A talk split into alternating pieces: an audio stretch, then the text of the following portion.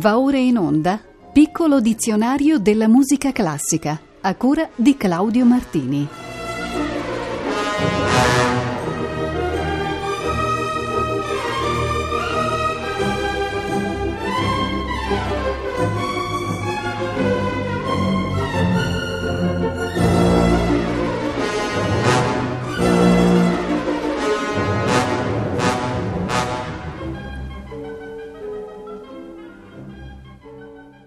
Buonasera a tutte e tutti voi. L'esame della lettera O del nostro piccolo dizionario della musica classica si conclude oggi con una monografia sull'ouverture. Questo termine francese indica in origine un brano orchestrale che si eseguiva a sipario chiuso prima dell'inizio di un'opera lirica. I motivi di questa innovazione, sorta a cavallo fra 600 e 700, va ricercato nel comportamento a teatro del pubblico di allora. In attesa dell'inizio dell'opera si mangiava, si chiacchierava, si giocava a carte. Il buio in sala non era previsto e le distrazioni erano notevoli. L'ouverture serviva dunque per richiamare l'attenzione del pubblico, per indicare che l'opera stava per cominciare. E serviva ad anticipare dei temi che sarebbero stati poi eseguiti nel melodramma. Esisteva dunque al tempo una ouverture alla francese, nata dalla necessità di un teatro musicale autenticamente nazionale, nel tempo in cui l'opera italiana spadroneggiava in tutta Europa. La sua forma fu definita da Jean-Baptiste Lully intorno al 1650, un'introduzione lenta in un marcato ritmo puntato, seguita da un vivace movimento in stile fugato.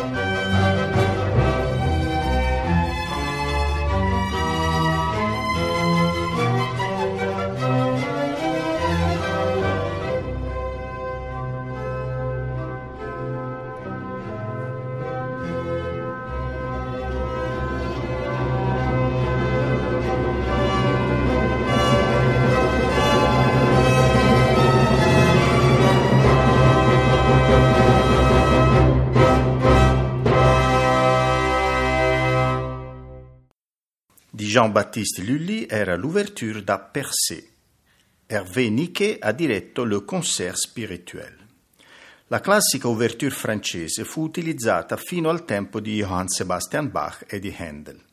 La lenta introduzione veniva sempre ripetuta e qualche volta il movimento veloce era seguito dal ritorno del tempo lento iniziale, con la stessa linea melodica. Questo fu il caso dell'ouverture francese BWV 831 della seconda parte della Klavierübung di Bach che ascolteremo adesso. Le ouverture francesi erano spesso seguite da una serie di danze prima dell'apertura del sipario. In questo caso venne usata come preludio ad una suite di sei danze. Per la stessa ragione, le quattro suite orchestrali BWV 1066-1069 di Bach vengono chiamate ouverture e analogamente anche il preludio alla quarta partita della prima parte della Klavierübung è un'ouverture. Ascoltiamo in questo magico brano Sua Maestà Glenn Gould.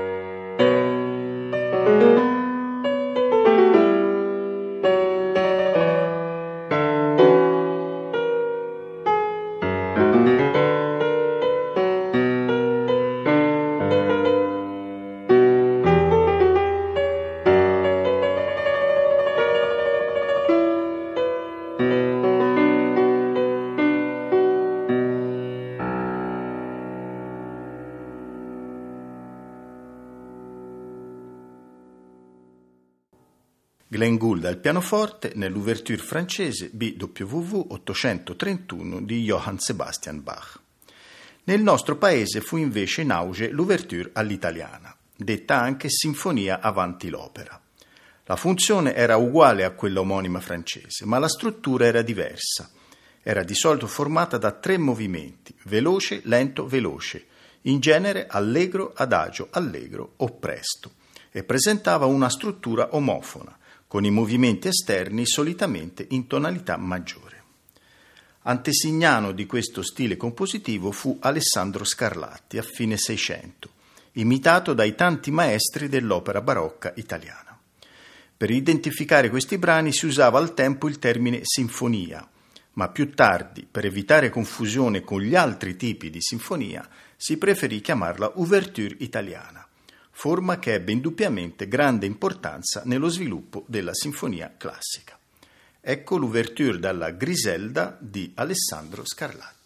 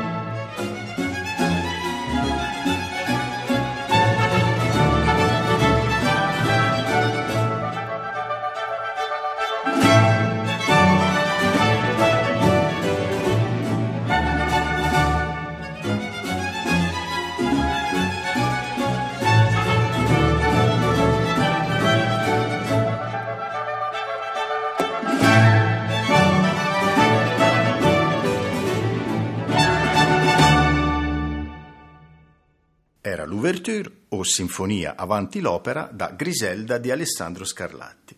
Marcello Di Lisa ha diretto l'ensemble Il concerto dei cavalieri. Nel corso del Settecento i grandi operisti, da Rameau a Handel, da Gluck a Mozart, rielaborarono le formulazioni di Lully e Scarlatti, privilegiando ora l'una ora l'altra ed evidenziando sempre più il legame dell'ouverture con il clima generale dell'opera. Esemplari sono al riguardo quelle composte da Mozart per le nozze di Figaro, in cui si annuncia l'imminente sovvertimento rivoluzionario, o per il Don Giovanni, in cui il tema iniziale viene ripreso nella cruciale scena del convitato di pietra. Un caso a sé rappresentano le ouverture di Rossini. Egli si concentrò sull'autonomia esecutiva di questa forma, componendo brani anche di una certa durata, non a caso spesso inclusi nel repertorio propriamente sinfonico e talora più conosciuti dell'opera stessa. Ascoltiamo l'ouverture da Il signor Bruschino del 1813.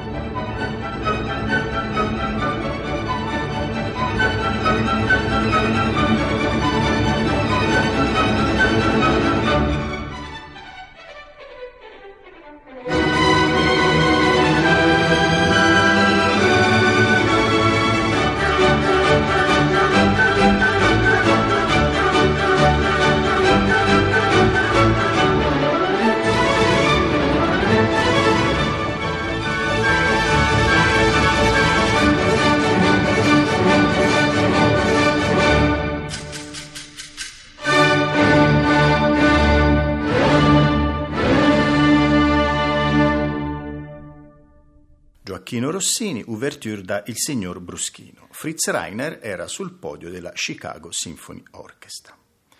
Nel corso dell'Ottocento l'intuizione mozartiana della ripresa del tema nel corso dell'opera fu sviluppata a partire dalle opere di Weber, Berlioz e Verdi, fino ad un uso sistematico del leitmotiv.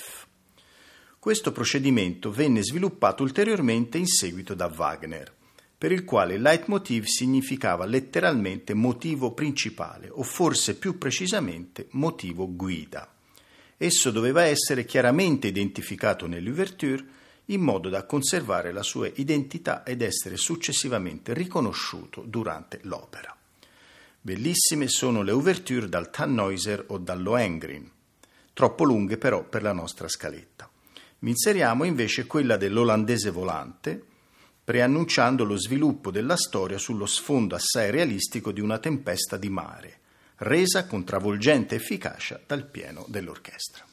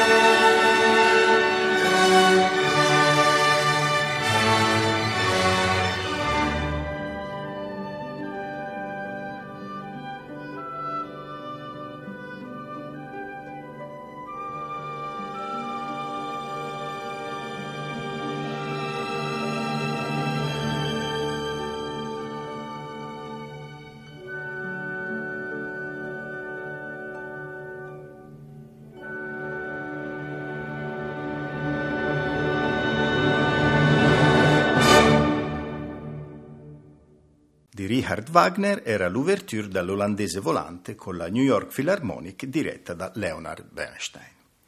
Esiste anche un'ouverture scollegata dall'opera, ma composta con preciso intento programmatico. Fu una forma anticipata da Beethoven e codificata nell'Ottocento romantico e post-romantico a partire da Berlioz, Mendelssohn, Schumann, Dvorak, Tchaikovsky ed altri. L'ouverture divenne dunque in quel tempo una composizione sinfonica autonoma, aprendo la strada ad una forma che ebbe poi molto successo, quella del poema sinfonico. Ci furono poi ouverture scritte per particolari celebrazioni o occasioni sociali, come fu il caso dell'ouverture accademica di Brahms. Composta nel 1880 per festeggiare la laurea honoris causa concessagli dall'Università di Breslavia, contiene curiosamente molte canzoni goliardiche ed il celebre inno universitario Gaudeamus Igitur.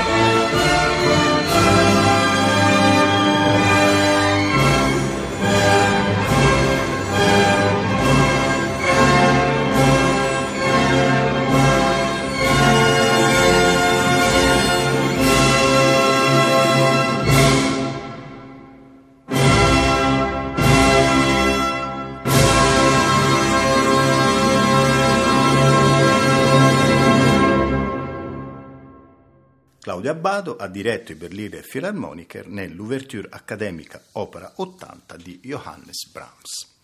Molti altri esempi potremmo fare, ma chiudiamo con un brano di Sergei Prokofiev, l'Ouverture su temi ebraici per clarinetto, pianoforte e quartetto d'archi. Il clarinettista Simon Bellison incontrò nel 1919 a New York l'amico Prokofiev e gli consegnò un taccuino con melodie popolari ebraiche invitandolo a comporre un brano per la sua formazione. Solitamente restio ad utilizzare melodie altrui, Prokofiev accantonò l'idea, ma poi, incuriosito da quei motivi, scrisse il brano in poco più di una settimana. Il brano è in forma sonata con due temi contrastanti. Il primo, introdotto dal clarinetto, è vivace e festoso e ricorda la musica klezmer, le melodie della tradizione ebraica che accompagnano balli e matrimoni. Il secondo, proposto dal violoncello e poi dal primo violino, è cantabile e nostalgico. Dopo una breve sezione di sviluppo e la ricapitolazione, emerge il sorprendente impetuoso finale.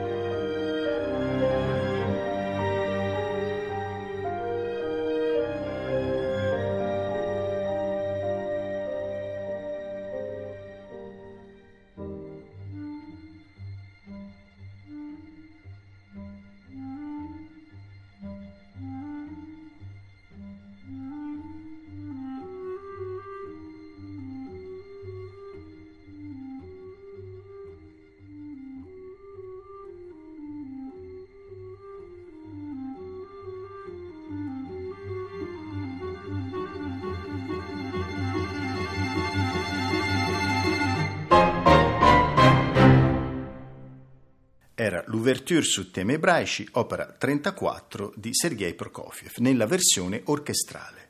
Benjamin Melfont, clarinetto, Simon Tretzky, pianoforte, Royal Liverpool Philharmonic Orchestra diretta da Fassili Petrenko. Il prossimo martedì 20 ottobre alle 18.40 inizieremo a studiare la lettera P del nostro piccolo dizionario.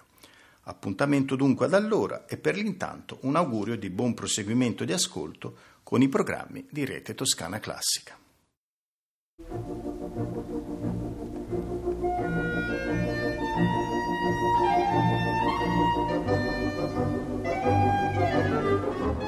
Abbiamo trasmesso Piccolo dizionario della musica classica a cura di Claudio Martini.